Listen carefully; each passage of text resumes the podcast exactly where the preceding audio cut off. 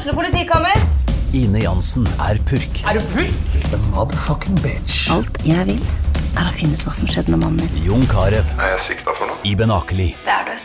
Ole So, Lars Berrum og Big Daddy Karsten. Hvem sin side er du på, egentlig? Anette Hoff, Tone Danielsen, Kommer du fra Afrika? Jørnis Josef, Nesten. Kløfta. Trond Espen Seim, Det er synd å si det, men det var feil mann som døde. Purk. Premiere tirsdag på TV2 Play.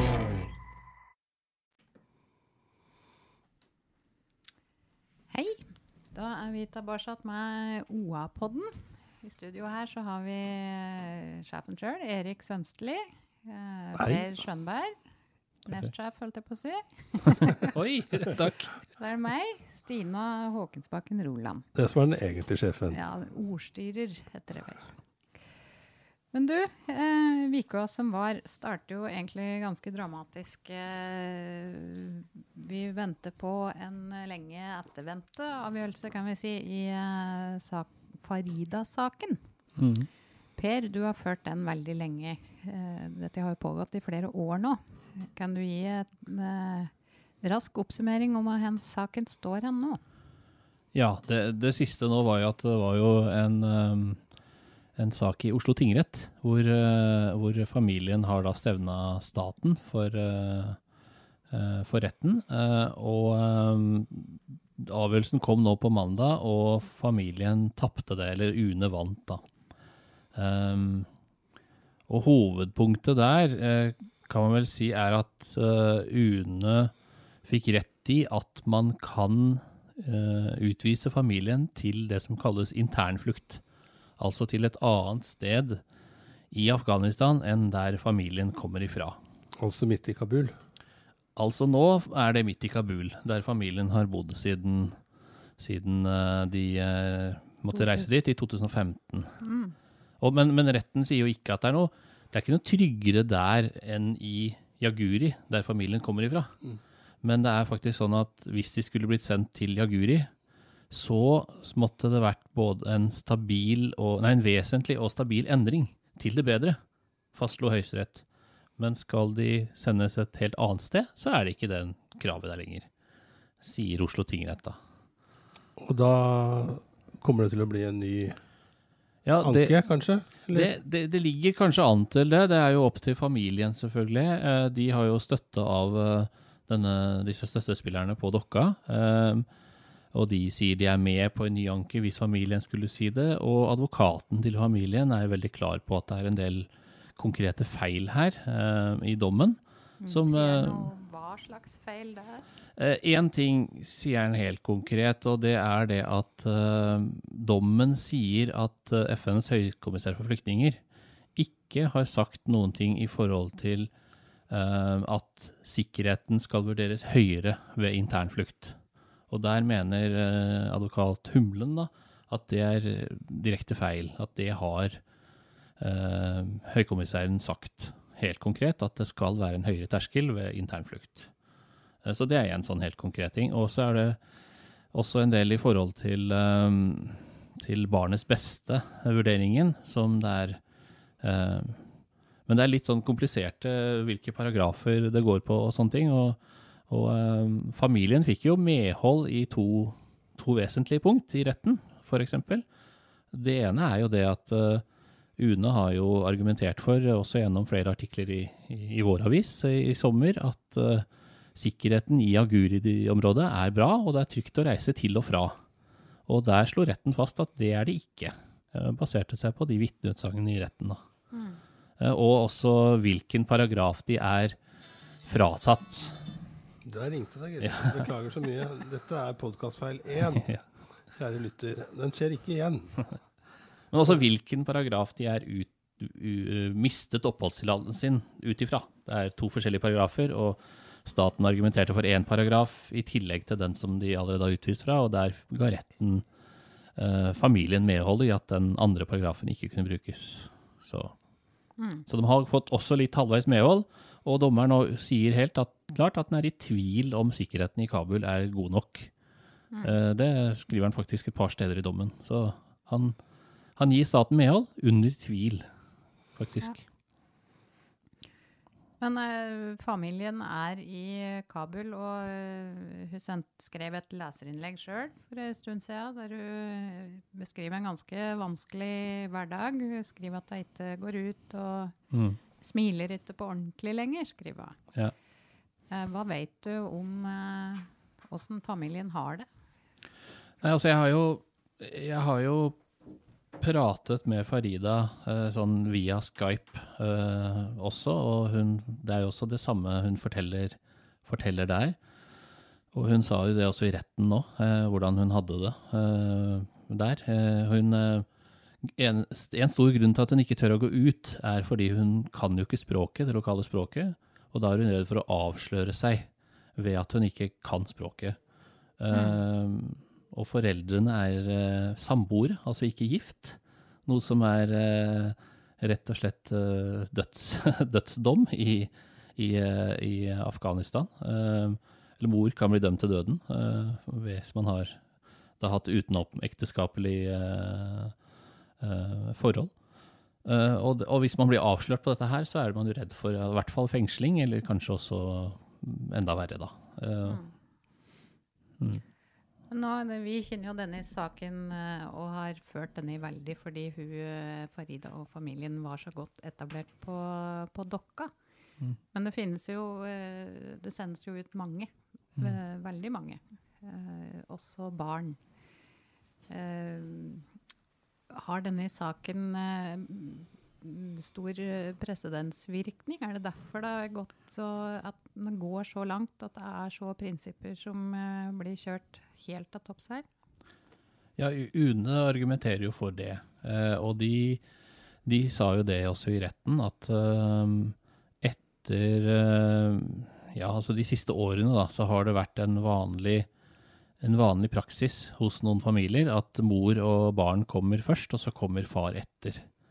Um, og så får de uh, omgjort vedtaket, og så uh, må de dra ut.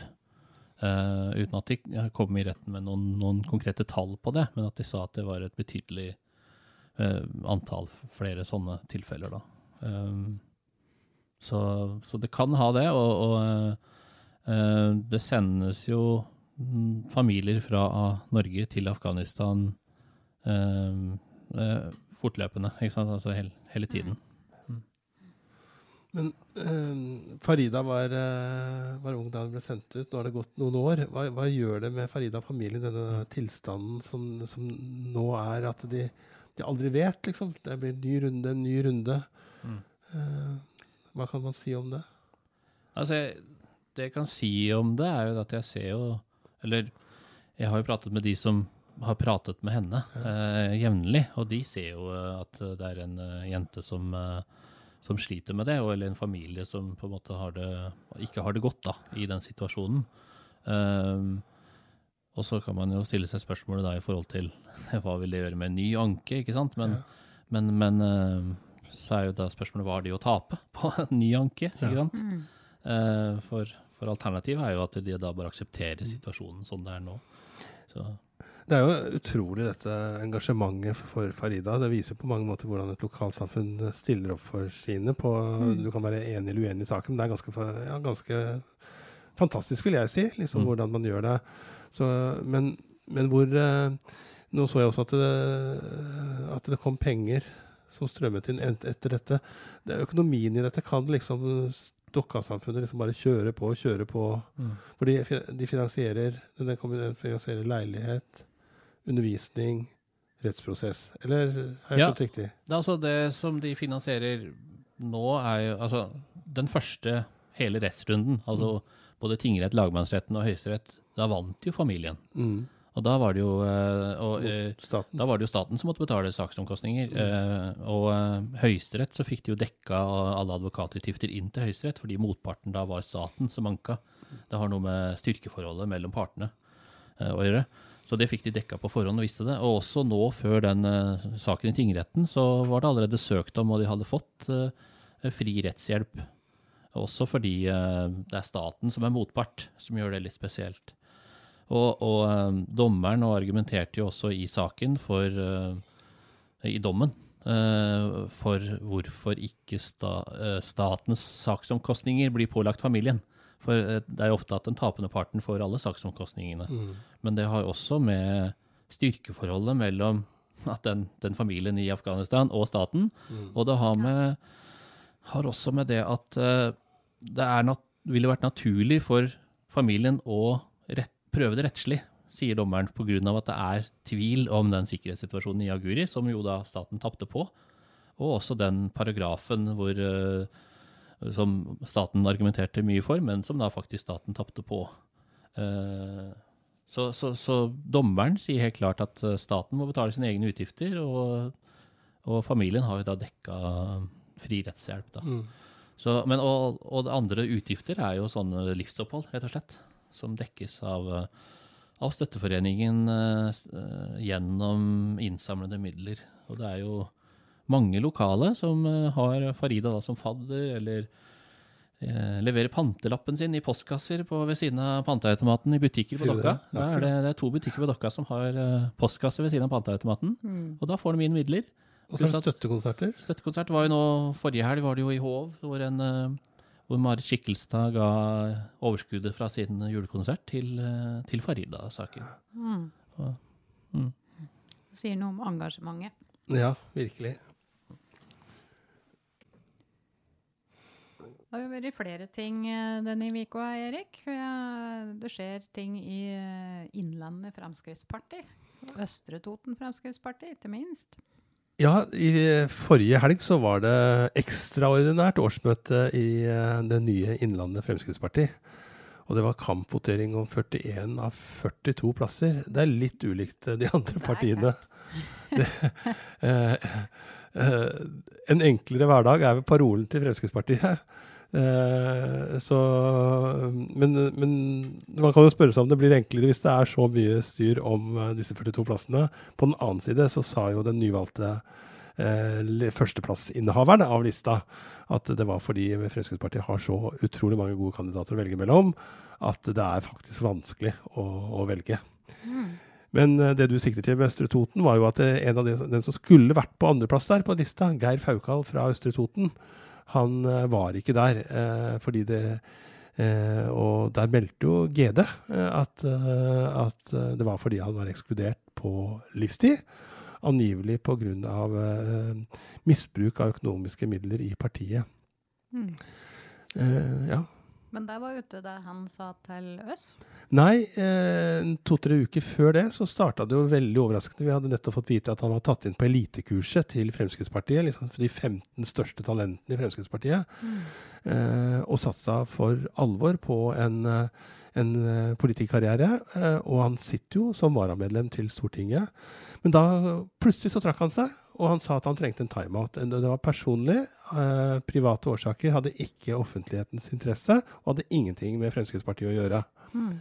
Så gikk det en uke, og så kom det fram at det var en anonym varsling mot han. Eh, og eh, det ville ingen kommentere, men han, sa, han kommenterte det og sa at eh, hele saken mot han handlet om en ukultur og et maktmisbruk i Fremskrittspartiet. Da hadde det noe med politikk å gjøre. Som kom fra Hedmarkssida. Og det kom fra Hedmarkssida. Eh, så samling er et begrep i Fremskrittspartiet, og vi lurer jo litt på hva det er i Faukas-saken, syns jeg. Jeg syns, jeg syns på samme måte som i Arbeiderpartiet på Hadeland at det er problematisk at vi ikke får vite noe om et suspensjonsgrunnlag eller et eksklusjonsgrunnlag. All respekt for at, eh, at man ikke kan si alt om hvis det er private forhold, og at det er en etterforskning eller hva det er nå er på gang. Men at, eh, at folk som ber om folkets tillit ved valg, at jeg skal stemme på vedkommende og et parti, og at vi samtidig er dette mennesker som skal forvalte fellesskapets verdier, og de endrer posisjonen, blir ekskludert, suspendert, og vi velgere ikke kan få vite noe om dette er politisk, eller om det er Det syns jeg er ganske problematisk. Eh, og jeg lurer på, jeg har spurt meg sjøl, er det jeg som tar så feil? Men da er det jo slik at det er en del av eh, politikkprofessorer, som jeg kaller dem, statsvitere og andre som, er, eh, som kan dette, og også pressen og offentlighetseksperter, som sier at dette er problematisk. Jeg syns det er problematisk 2018 Norge, våre politiske styrende partier.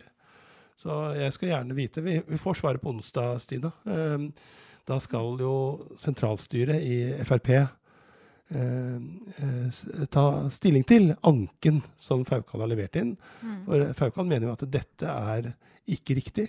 Han, han vil fortsette politikken, og, og, mener at anklagene da munner i, en, i, en, eh, i, i maktmisbruk og ukultur da, fra Hedmarkssida. At han er hengt ut sånn sett, da. Mm. Det lå vel an også til veldig sterk hedmarksdominans i, uh, i innstillingen før uh, årsmøtet. Ja, det var jo faktisk sånn at uh, de, Fremskrittspartiet ligger an til å få fire plasser. Og sånn har det vel vært også. og på alle de fire sikre plassene så var det folk fra Hedmark som nominasjonskomiteen hadde nominert.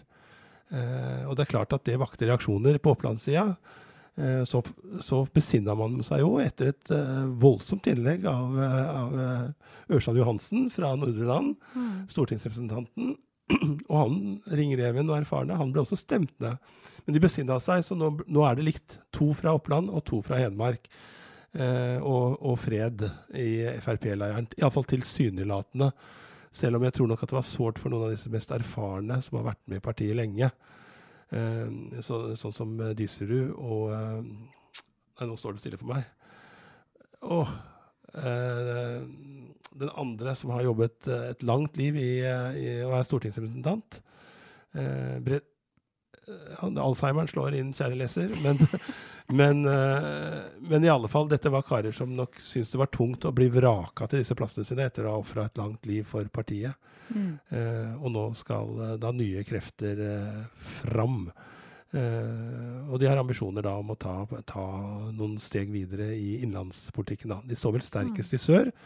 Og så blir det tynnere for Fremskrittspartiet til lenger nord i, i, det nye fylket du kommer, tror jeg. Mm. Ja. Vi får se åssen det går. Onsdag får vi svaret på, på det vi Ja, på dette med Faukal. Vi får håpe at Eh, at det ordner seg eh, på et eller annet vis, både for Fremskrittspartiet og for Geir Faukal. Eller, at, mm. Og at velgerne også får den informasjonen som de har, etter mitt syn, krav på. Men uansett nå om han da, hvis sentralstyret opphever den suspensasjonen, så er, er, løpet kjørt med lista for uh, Faukaren nå? Lista er kjørt. Uh, så i den grad det har vært uh, maktkamp, så har Hedmark Ja, hele Hedmarkseier vant jo ikke, da, for det ble jo 2-2 i, i, ledelsen. Mm. Men for Fauka så er løpet kjørt, iallfall for denne perioden. Ja. ja, og det er vel litt ugreit i Gjøvik òg. Vi har jo f.eks. et uh, oppslag i avisa i dag om pårørende til noen på Sørbyen omsorgssenter som reagerer på at pårørende har fått beskjed om at de ikke ønsker under julemiddagen på senteret i år. Ja, var, den er det mange som har lest og engasjert seg i. Ja. Hva tenker du om det, da? Jeg, øh, jeg tenker vel egentlig det at øh, det virker, For meg så virket det som at det var ikke så mange som har vært der og spist, og det jeg tenker at man kan så fint.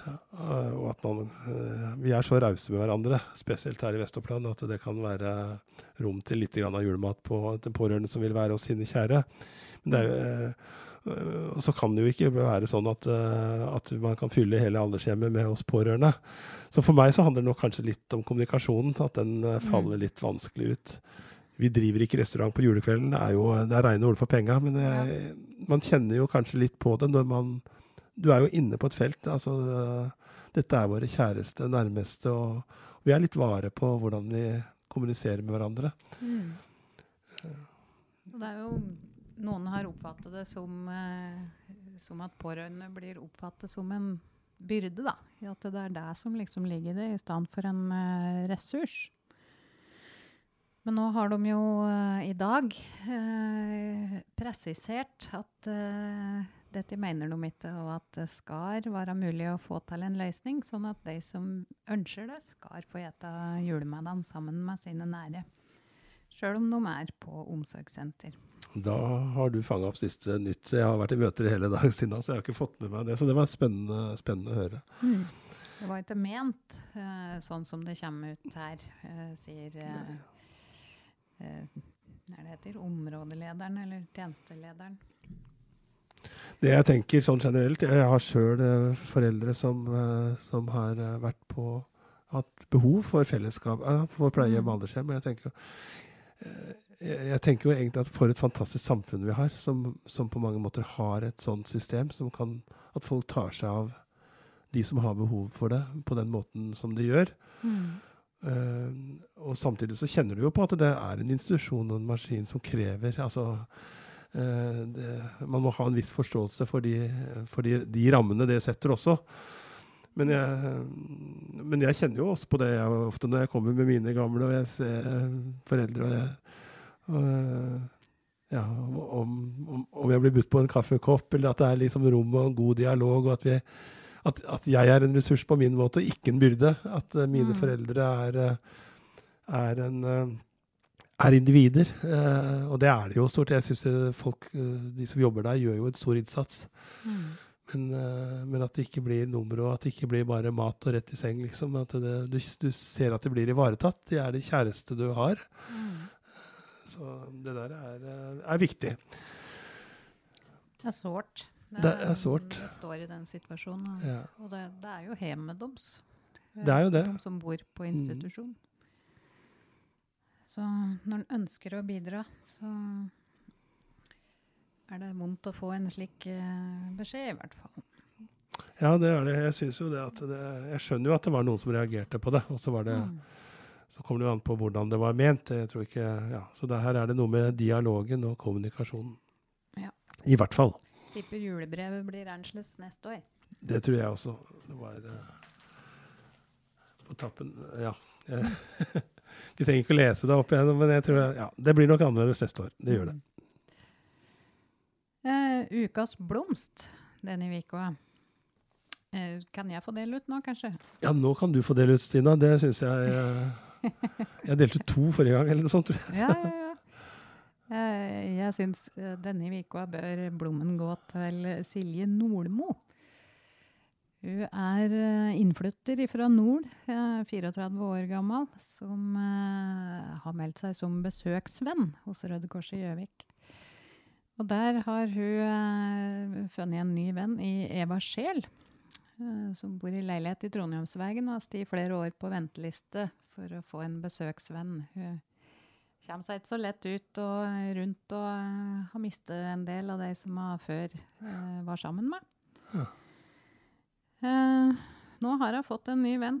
Helt fantastisk, sier hun til Oa. Vi møtte dem om tosdag. Ja. da skulle de på CC på julegavehandling. og forsvant inn på CC arm i arm for å shoppe. Silje Nordmo beskriver vennskapet som en berikelse. Jeg, jeg syns det er uh, rørende uh, å se ja. hvor mye det betyr, det, For, det å ha noen. Så jeg syns uh, Silje Nordmo bør få en juleblomst. Et lite Også, eksempel for, for andre. Ja. ja. og Røde Kors vet du, de, de har informasjonsmøte for nye interesserte 19.12., så det rekker du akkurat før jul. Det skal jeg vurdere, Stina. Ja, ja. Blomst er fortjent, og, og blomst til også disse som på en måte legger til rette for dette her. Vært veldig fokus på det nå. Jeg tror vi må ha, må ha hatt det i kampanjen nå før jul. Så på landsbasis så er det meldt seg 3000 nye interesserte i å være besøksvenn, og flere i Gjøvik òg. Så det er kanskje ventelista går litt uh, raskere for de som uh, står i kø. Mm. Ja. Helga, da? Er det noe uh, spesielt du vil trekke fram?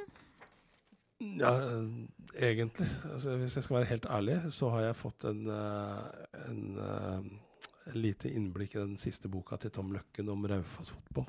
Jeg ja. skal lese av den. Jeg syns det er spennende. Jeg har fulgt Raufoss-fotballen spesielt i år. Jeg syns det har vært spennende.